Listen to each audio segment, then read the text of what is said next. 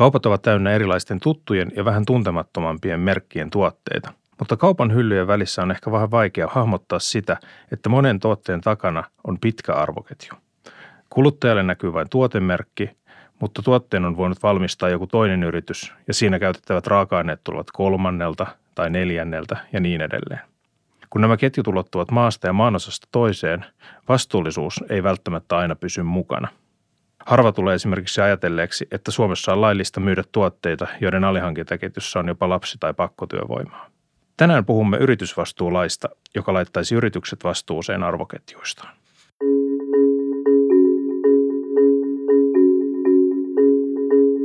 Tervetuloa Finwatchin valokeilassa podcastiin. Tänään keskustelemme yritysten arvoketjujen vastuullisuudesta. Miksi kaupasta on edelleen niin vaikea löytää vaikkapa vastuullisesti tuotettuja vaatteita ja tekstiilejä? Pysyvänä ratkaisuna tähän ongelmaan on estetty yritysvastuulakia. Mikä se on ja miten se toimisi? Studiossa kanssani keskustelemassa ovat Finlaysonin omistaja ja luova johtaja Jukka Kurttila. Tervetuloa. Kiitos. Ja Finwatchin toiminnanjohtaja Sonja Finer. Hei vaan kaikille. Ja minä olen Lasse Leipola. Sonja, tutkit yritysten kansainvälisiä hankintaketjuja. Millaisia ongelmia näiden tuotteiden takaa löytyy tai voi löytyä? Ongelmia on todella laidasta laitaan. Eli tässä mainittiin jo lapsityövoima ja pakkotyö. Niitä löytyy valitettavasti edelleen ja korona, koronakriisi on jossain määrin jopa pahentanut tilannetta. Meiltä löytyy siirtotyöntekijöiden ö, ongelmia, passien takavarikointia, rekrytointimaksuja – löytyy jopa ihan tällaista valtiollista pakkotyötä. Että jos me puhutaan vaikkapa Kiinan Xinjiangin alueesta, niin siellä ihan valtion toimesta harjoitetaan pakkotyöhön viittaavaa toimintaa. Sitten on paljon ympäristöongelmia, elämiseen riittämättömiä palkkoja ja niin edelleen. Eli kyllä niin kuin valtava lista löytyy ongelmia edelleen yritysten arvoketjuista valitettavasti. Jukka, sä oot itse tekstiilialalla ja oot, oot sanonut, että se on suoraan sen, että se on melko vastuutonta bisnestä, niin miksi se on niin vastuutonta?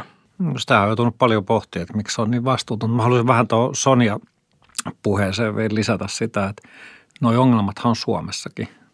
Noit mm, kaikki, kaikkia ongelmia löytyy kotimaasta, että me hirveän usein niin ulkoistetaan kaikki ongelmat, että ne tapahtuu jossain muualla – meillä on ihan peiliinkin kattomisen paikka vielä Suomessa. ei.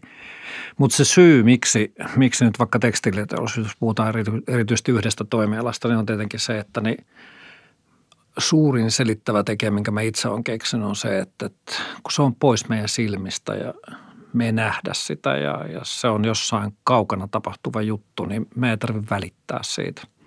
Me ei opetettu siihen. Että, että mä väitän, että, että kuitenkin silloin, kun se oli vielä – tekstiiliteollisuus Suomessa aikoinaan, siitä on jo kauan aikaa, niin ehkä se oli sitten vähän enemmän framilla kuitenkin, kun se oli siinä huudeilla niin sanotusti kaikki tuotanto. Mutta nyt kun se on tuolla kaukomaissa, niin siitä ei tarvitse välittää. Sanohan se Trumpikin, että aikoinaan seisoskeli Valkoisen talon pihalla ja sanoi, että amerikkalainen ilmoille koskaan tuoksunut niin hyvältä kuin hänen aikakaudellaan ja tai valtakaudellaan. Ja hän tietenkin ehkä ei tietoisesti viitannut siihen, mutta hän Jenkeistäkin nyt on siirretty tuotanto ulkomaille. Ja totta kai se oma elämä haisee hyvältä silloin.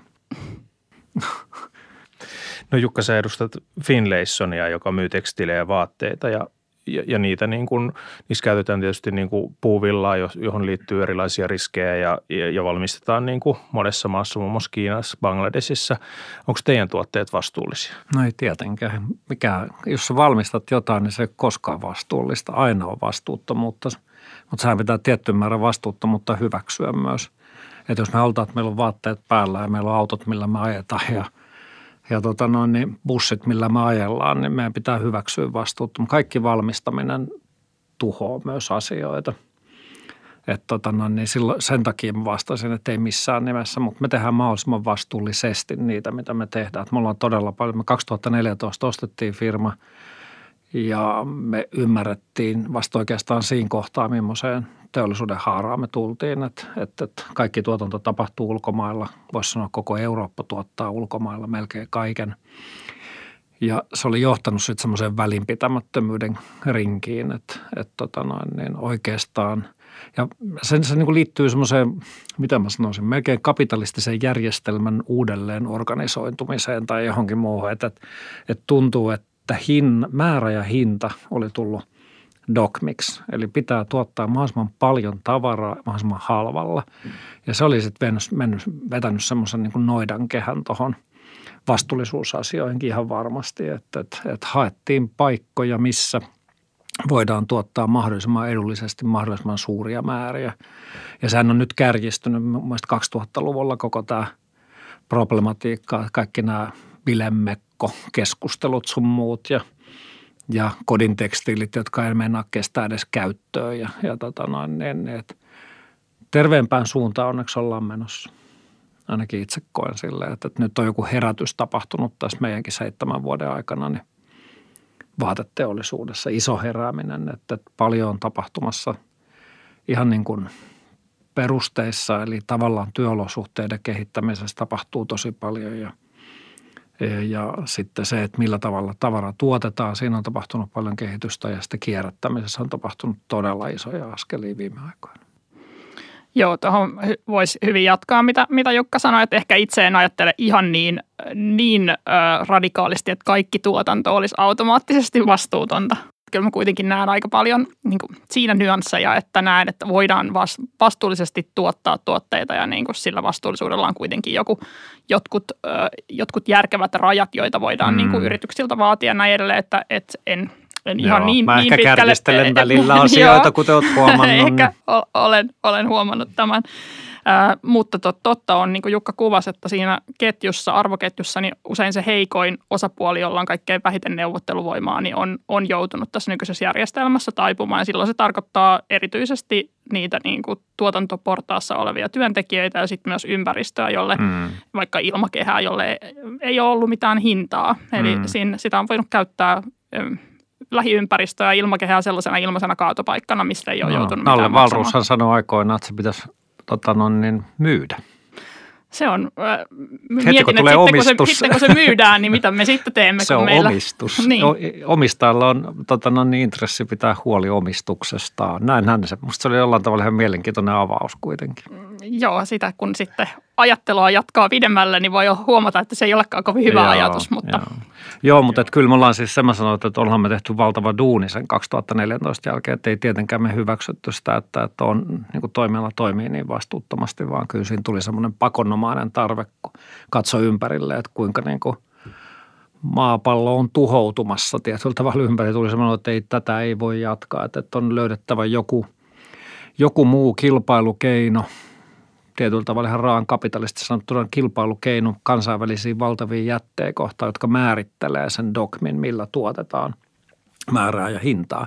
Eihän me ei ole mitään, suomalaisten mitään järkeä lähteä samaan taisteluun. Meidän pitää uskoa siihen, että meidän pitää löytää niin kuin erilaista viitekijöitä markkinassa, millä me pystytään perustelemaan – itsemme olemassaolo-oikeutus tämmöisen jättien rinnalla. Ja kyllä meille niin kuin se kirkastui meidän historian kautta, että vastuullisuus on aina ollut Finlayson aika tärkeä, mutta sen muoto on vähän kadonnut hyvinvointiyhteiskunnan myötä ja ehkä mennyt vähän piiloonkin. Ja nyt me vaan päätettiin kaivaa se esiin ja me ollaan kyllä tehty, yritetty tehdä kaikki, mitä me voidaan, niin kuin se, että se olisi vastuullisempaa se meidän tuotanto sekä materiaalipuolella että sitten siellä työolosuhteessa.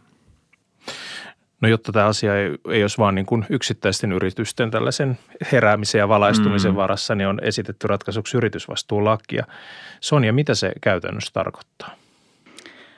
Yritysvastuulaki, sellaisen kun me Finwatchissa sen nähdään, niin sen tulisi perustua niin sanottuun huolellisuusvelvoitteeseen. Ja se kuulostaa hienolta, mutta käytännössä tarkoittaa sitä, että yritysten tulisi tuntea niiden omat arvoketjut ja olla selvillä siitä, että millaisia – ihmisoikeusriskejä ja ympäristöön liittyviä riskejä siellä arvoketjuissa on ja sitten pyrkiä niitä, niitä eri tavalla poistamaan ja lieventämään ja, ja vähentämään. Ja sitten jos arvoketjussa tapahtuu jotain ihmisoikeusloukkauksia, niin sitten niitä tulisi pyrkiä korjaamaan. Eli tämä lainsäädäntö perustuisi tämmöisiin niin sanottuihin YK-ohjaaviin periaatteisiin ihmisoikeuksista ja yritystoiminnasta. Eli Eli taustalla olisi jo olemassa oleva kansainvälinen standardi, joka sitten vietäisiin lainsäädännön tasolle. Jukka Finlayson on ollut mukana kampanjoimassa tätä niin kuin yritysvastuulain puolesta, niin minkälaisia odotuksia teillä on, on sellainen suhteen, että miten se vaikuttaisi teidän toimintaan tai sen markkinan toimintaan, jos te toimitte? Mm, se oli silloin aikanaan, kun Sonja siitä soitti. Mä muistan, niin mä mietettiin varmaan kaksi minuuttia. Lähdetäänkö me allekirjoittaa sitä Sä mietit itse asiassa kolme sekuntia. Oliko se niin vähän? Okei, okay, no ehkä aika hidastaa muistia sitten, en tiedä. Mutta se oli, sehän oli meille tavallaan vähän niin kuin siihen meidän ajattelun päälle kuin tilauslaki. Että et, niin kuin äsken kuvasin, niin me ei ole ihan turha lähteä taistelemaan Ikeoiden ja Tsarojen ja muiden kanssa niiden peliehdoilla.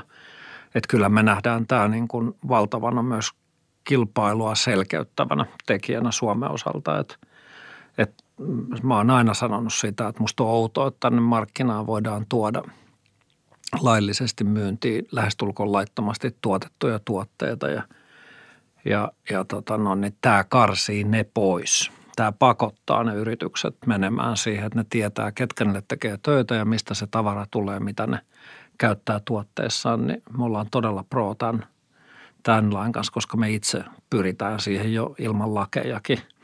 Että meillä tämä korkea tase, mitä me ollaan analysoitu, että ei muuta kuin raportointia meidän osalta oikeastaan pikkusen toiseen muotoon. Me raportoidaan jo niitä, mutta me tiedetään, että se tulee ehkä vaatii pikkusen, pikkusen erilaisia raportointisysteemejä, mutta se on nyt on pieni ongelma meidän, meidän tapauksessa. Me otetaan tämä todella ilolla vastaan, koska – Kyllä mä aina päivittelen tuolla, että miten voidaan myydä pussilakanaa hintaa 5 euroa 90 senttiä. Että mä niin kuin tiedän, että se ei ole mahdollista muuta kuin hyväksymällä hemmetin ikäviä asioita. Että se on, se on musta todella kummallista, että Suomessa myydään vielä. Mehän ollaan kerran tuotettu maailman vastuuttomin pussilakana ja me saatiin painettua se meidän kate, katerakenteella hintaa 15,90. Mutta silloin me ei saatu kysyä yhtään kysymystä sieltä tehtaasta muuta kuin, että paljon – saa maksaa. Ja sitten että se materiaalista me saatiin sanoa, että me halutaan tämän laatuinen materiaali. Me ei tiedetty mitään. Me ei tiedetty mitään. Se Saamari tehtaan osoitekin oli Teskon, taka, Teskon huoltoaseman takapiha. Se oli ainoa osoittetieto, mitä me saatiin ikinä siitä tehtaasta. Ja se tuntui ja näytti aika samanlaista kuin meidän tuote, mutta me ei tiedetty mitään. Se oli aika pelottavakin pitää sitä kädessä, kun miettii, että mä en tiedä tästä mitään. Ja näitä myydään ihan Suomi pullollaan tämmöisiä tuotteita, mistä ei tiedetä mitään. Mm. Tämä on mielestäni hyvä näkökulma siihen keskusteluun, että tietenkin niin meille ihmisoikeusjärjestönä niin kyse on nimenomaan niistä ihmisoikeuksista, mutta sitten yritysten näkökulmasta niin kyse on myös siitä markkinoiden mm. tasaamisesta, siitä pelikentästä, että se olisi reilumpi kaikille. Niin, siis pelisäännöt pitäisi olla suht samat mun mielestä ja kyllä yritysten on – alettava kantaa vastuut tästä maapallon tilasta, koska kohta meillä tavallaan paikkaa, minne me tuotetaan tavaraa. Että jos tämä meno jatkuu tämmöisenä, niin me voidaan alkaa tekemään kumiveneitä kaikki. Niinpä. No mennään vielä siihen yritysvastuulakiin vähän niin kuin tarkemmin, että kun lakeja on tietysti monenlaisia ja, se yritysvastuulaki on ikään kuin vain se otsikko, että sisälliset niin kuin yksityiskohdat ratkaisee, niin minkälaisia niin kuin sudenkuoppia tai kiistakysymyksiä Sonja siihen käytännön toteutukseen liittyy? No siitä yritysvastuulain ylipäätään tästä prosessista voisi ehkä avata sen verran, että meillä on tavallaan käynnissä kaksi eri, eri tasolla olevaa keskustelua yritysvastuulaista. Eli meillä on kansallinen keskustelu, joka perustuu tähän ä, hallitusohjelmakirjaukseen, jossa siis Suomen hallitus on, on luvannut tätä selvittää tätä yritysvastuulakia tavoitteena sen säätäminen. Ja sitten meillä on erikseen käynnissä ä, Euroopan unionissa ä, prosessi yritysvastuulain säätämisestä ja siihen liittyen odotetaan parhaillaan komissiosta tämän vuoden lopussa ä, konkreettista ehdotusta ehdotusta, että mitä se sisältäisi. Mutta jos mennään niihin yritysvastuulain elementteihin, niin varmaan ne keskeiset asiat, joista tällä hetkellä keskustellaan myös komission sisällä, niin on se, että keitä tämä laki koskisi. Eli koskisiko se vain kaikkein suurimpia yrityksiä vai tulisiko siihen mukaan myös PK-yritykset. Sitten kiista kysymyksenä on se, että millä tavalla siinä määritellään arvoketju, eli rajataanko se yrityksen huolellisuusvelvoite johonkin tiettyyn portaaseen arvoketjussa vai tuleeko siihen YK-periaatteiden mukaisesti mukaan koko arvoketju. Ja sitten keskustellaan myös siitä, että millä, millaiset uhrien oikeudet ovat. Eli olisiko ihmisoikeusloukkausten uhreilla mahdollisuus tuoda niitä vahingonkorvauskeissejä tänne Euroopan oikeuteen silloin, jos yritys on toiminut huoli, huolimattomasti, eli ei ole noudattanut sitä huolellisuusvelvoitetta. Ja nämä on varmaan keskeisiä kysymyksiä, joista tällä hetkellä käydään, käydään debattia. Hyvä. Mennään tähän väliin kuulemaan vähän tällainen niin kuluttajan näkökulma. Kaikki kuluttamisesta kirjan kirjoittanut toimittaja, sijoittaja, kuluttaja Julia Thureen puhuu seuraavassa.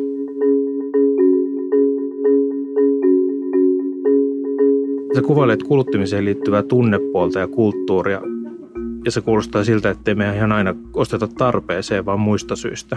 Mitä erilaisia motiiveja ihmisillä on kuluttamisen takana? No, tarvesyyt on varmaan aika minimaalisia verrattuna nykyään niihin kaikkiin muihin syihin.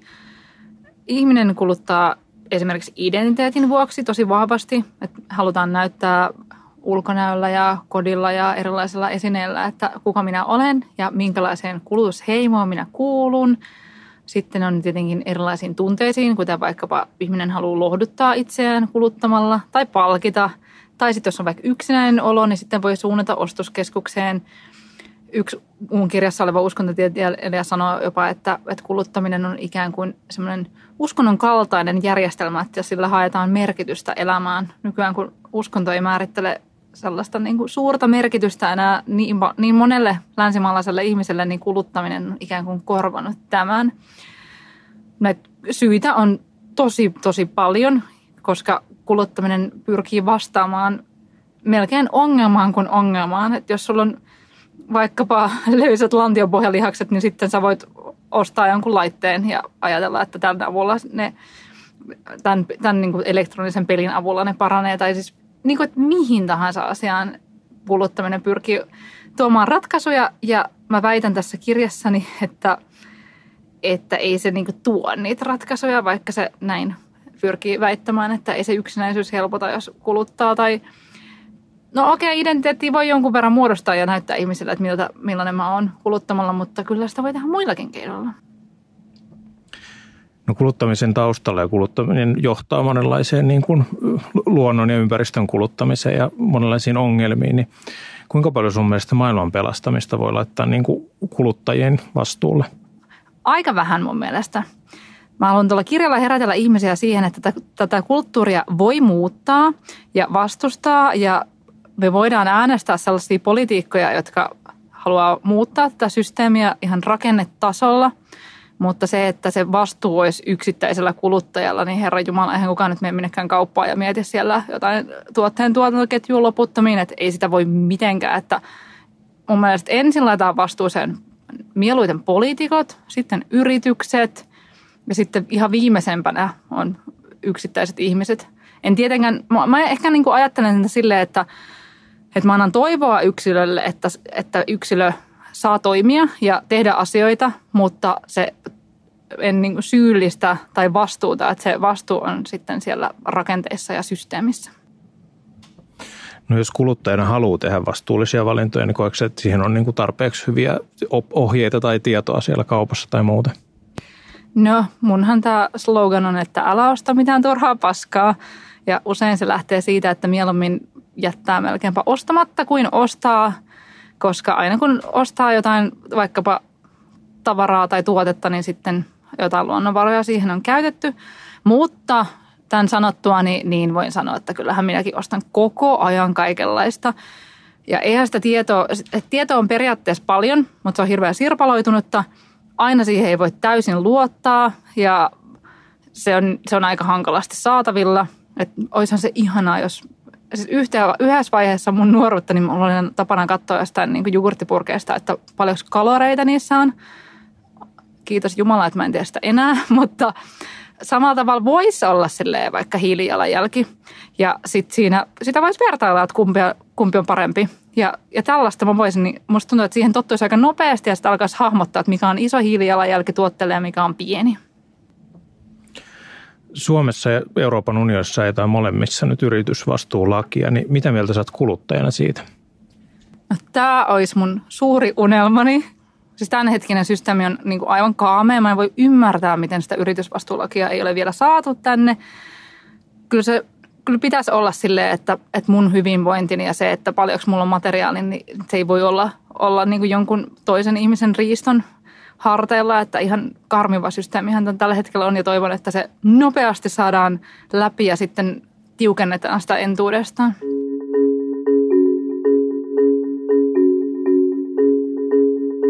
Siinä kuultiin, mitä toimittaja Julia Tureen ajattelee yritysvastuulaista ja laajemmin yritysten vastuusta arvoketjujen suhteen. No me ollaan tässä nyt kuultu, että yritysvastuulaki olisi tarpeen sekä niin kuin kuluttajien että vastuullisesti toimivien yritysten kannalta. Mutta Sonia, onko se laki ihan utopiaa tai että miten, miten se käytännössä siirtyy nyt tästä, tästä puheesta todellisuuteen? No mä en näe missään nimessä, että se olisi utopia. Että se on nyt enemmän mahdollista kuin koskaan ehkä, ehkä tässä ainakin oman, oman yritysvastuuhistorian aikana. Että silloin kun itse aloitin Finwatchissa kymmenen vuotta sitten, niin, niin tällainen yritysvastuulaki oli, oli vielä hyvin kaukaista. Että ehkä jotkut jotkut todella huuruiset aktivistit tällaisesta haaveili, mutta ei ollut mitään sellaista poliittista todellista agendaa tämän lain tuottamiseksi. Mutta nyt meillä tosiaan on sekä hallitusohjelmakirjaus kansallisesti että sitten komissiossa käynnissä ihan aito prosessi, jonka tuotoksena odotetaan jo tämän vuoden aikana sitä konkreettista ehdotusta. Sitten ilahduttavaa siinä, että nämä ei jää niin kuin vain – vain ehdotuksiksi, jotka ehkä sitten haudataan, haudataan EUn sisäisessä käsittelyssä tai kansallisessa käsittelyssä, niin siihen vaikuttaa se, että myös todella monet yritykset ja toimialat on lähteneet tukemaan, tukemaan tätä lakia. Että me ollaan kuultu esimerkiksi tuolta suklaa, suklaateollisuuden puolesta, puolelta ihan viime viime viikkoina tai viime kuukausina niin voimakkaita kannanottoja tämän yritysvastuulain puolesta. Erilaiset yritysten etujärjestöt on, on liputtaneet tietynlaisten yritysvastuulakien puolesta ja sitten myös meillä Suomessa aikoinaan tämän lain puolesta kampanjoi yli 70 yritystä ja sitä kautta se saatiin sitten hallitusohjelmakirjaukseksi. Eli, eli todella niin kuin laajaa yhteisymmärrystä siitä on, että tämä nykymeno ei voi jatkua, vaan siihen tarvitaan ne pelisäännöt, että mitä, mitä se vastuullisuus yritysten arvoketjuissa tarkoittaa. Eikö tämä mennyt läpikin jo EU-ssa kahdessa eri maassa – Kyllä, se on, se on erittäin hyvä huomio, että Ranskassa on jo olemassa yritysvastuulaki, tosi siellä se koskee vain, vain kaikkein suurimpia yrityksiä ja sitten Saksassa on myös yritysvastuulaki jo. Ö, toki siinäkin on omat puutteensa, mutta, mutta kuitenkin lisäksi Norjassa, Mut siis sehän on kuitenkin positiivinen signa- signaali ja sitten se, että lähdetään liikkeelle, niin se yleensä johtaa siihen, että huomataan puutteet ja pystytään parantamaan sitten sitä lakia niin juoksuaikana. Ehdottomasti ja se lisää todella paljon painetta myös komission suuntaan, että kun meillä on kuitenkin yhteinen sisämarkkina EU:ssa, niin meillä olisi tarvetta saada yhteiset pelisäännöt myös tämän vastuullisuuden osalta. Ja se, että isot jäsenvaltiot on lähtenyt jo oma-aloitteisesti liikkeelle, niin kyllä se lisää sitä todennäköisyyttä, että se tulee, mutta milloin se tulee, niin sitä me ei tiedetä. Ja sen takia myös tämä kansallinen yritysvastuulakiprosessi pitää pitää, pitää, pitää käynnissä.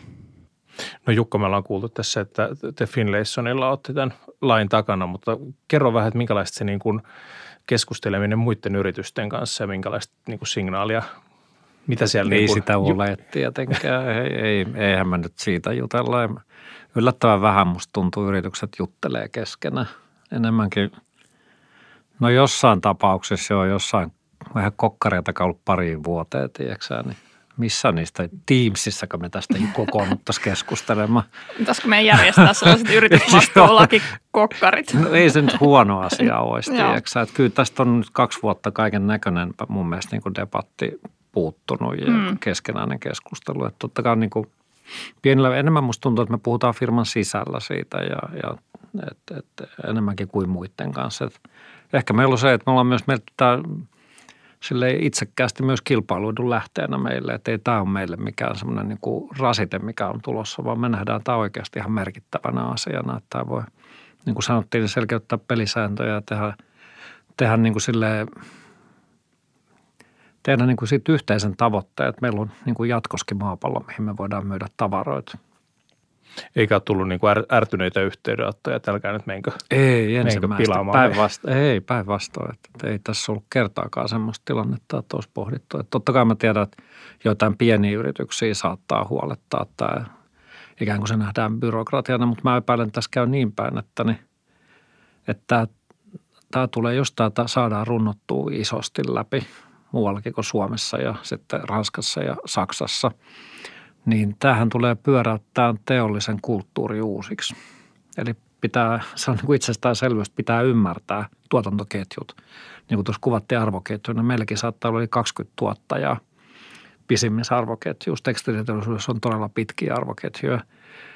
Niin, niin, tota noin, niin niistä tuleekin itsestäänselvyyksiä niille meidän kumppaneille. Heidän pitää tuntea arvoketju, pitää tietää, että siellä on auditoinnit kunnossa, siellä on kaikki sertifikaatit kunnossa. Niin sitten tulee semmoinen – että ei siitä tule niin kuin jokaisen yrityksen rasite, vaan se on se, mitä ne aletaan tarjoamaan niille pienillekin yrityksille sieltä. Kun ne, se pienyritys tulevaisuudessa soittaa ja sanoo, että tarvitsen saunan pyyhkeitä, niin sieltä tulee va- välittömästi niin kuin vaihtoehtona se, että tässä on tämmöinen ratkaisu, että tässä tunnetaan koko arvoketju.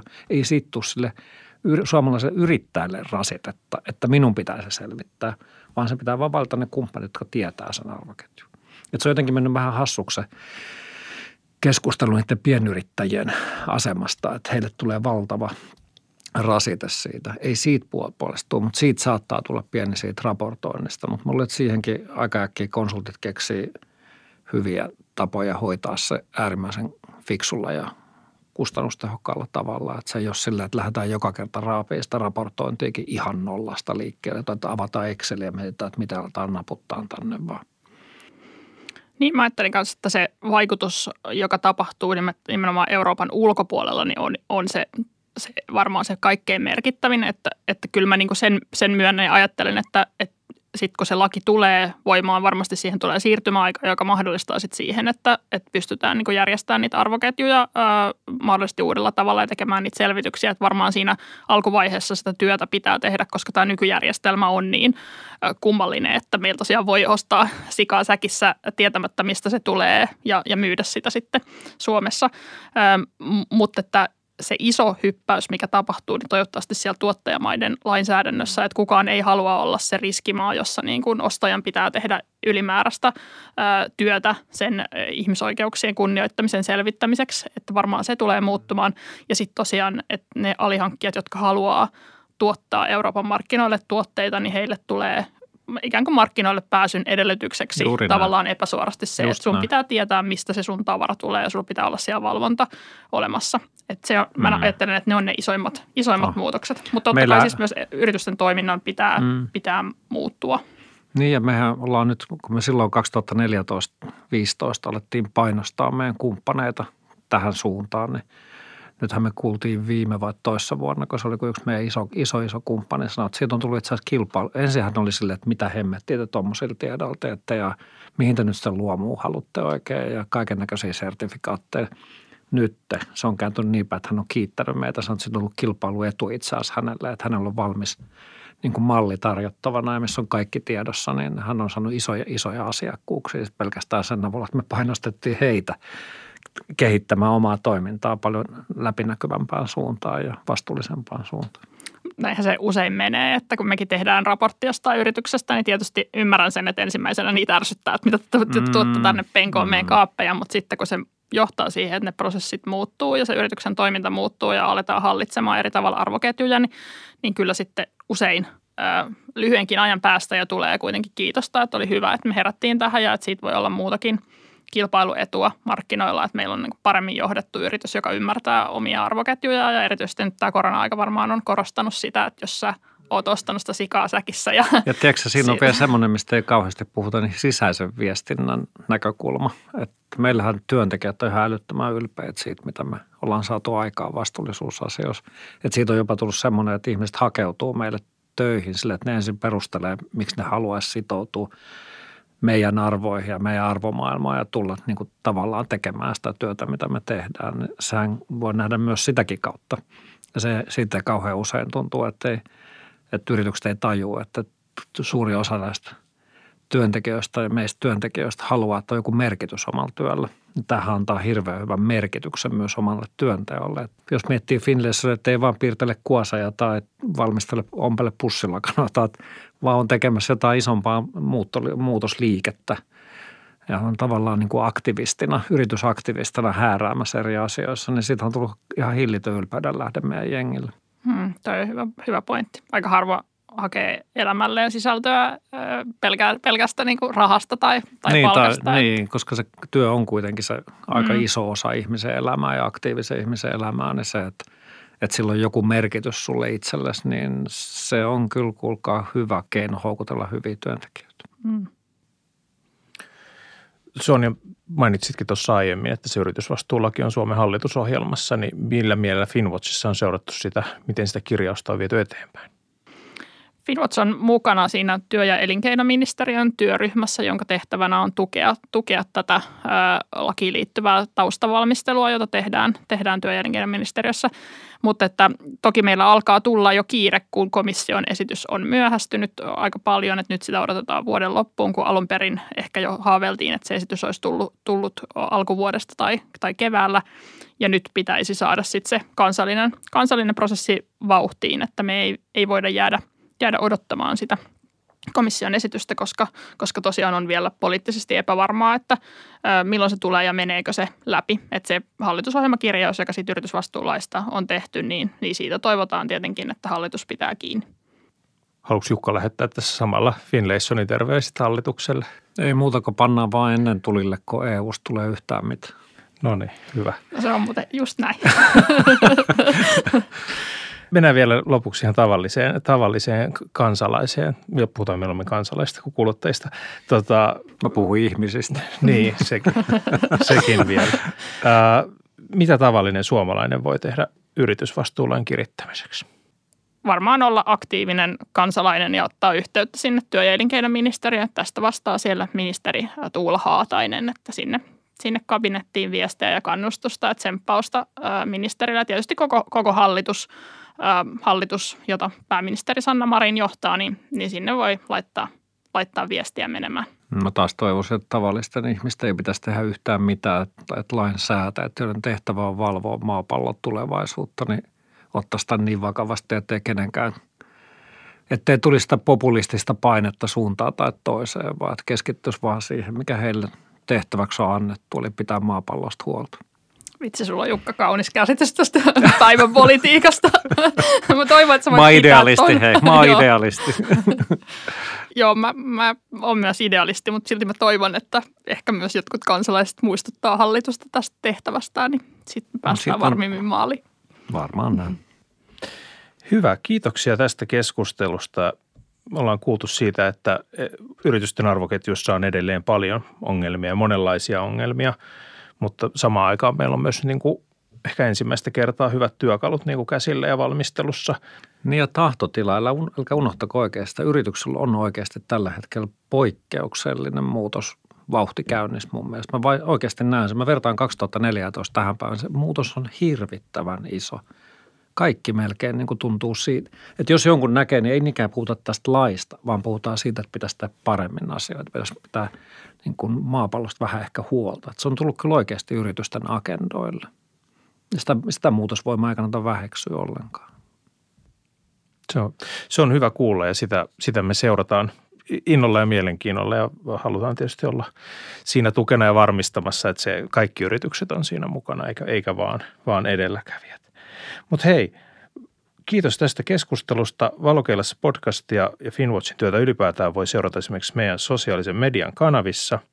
Ja esimerkiksi Instagramin kautta voi lähettää kommentteja ja kysymyksiä päivän aiheeseen liittyen. Kiitos tästä Jukka Kurttila ja Sonja Finher. Kiitos. Kiitos.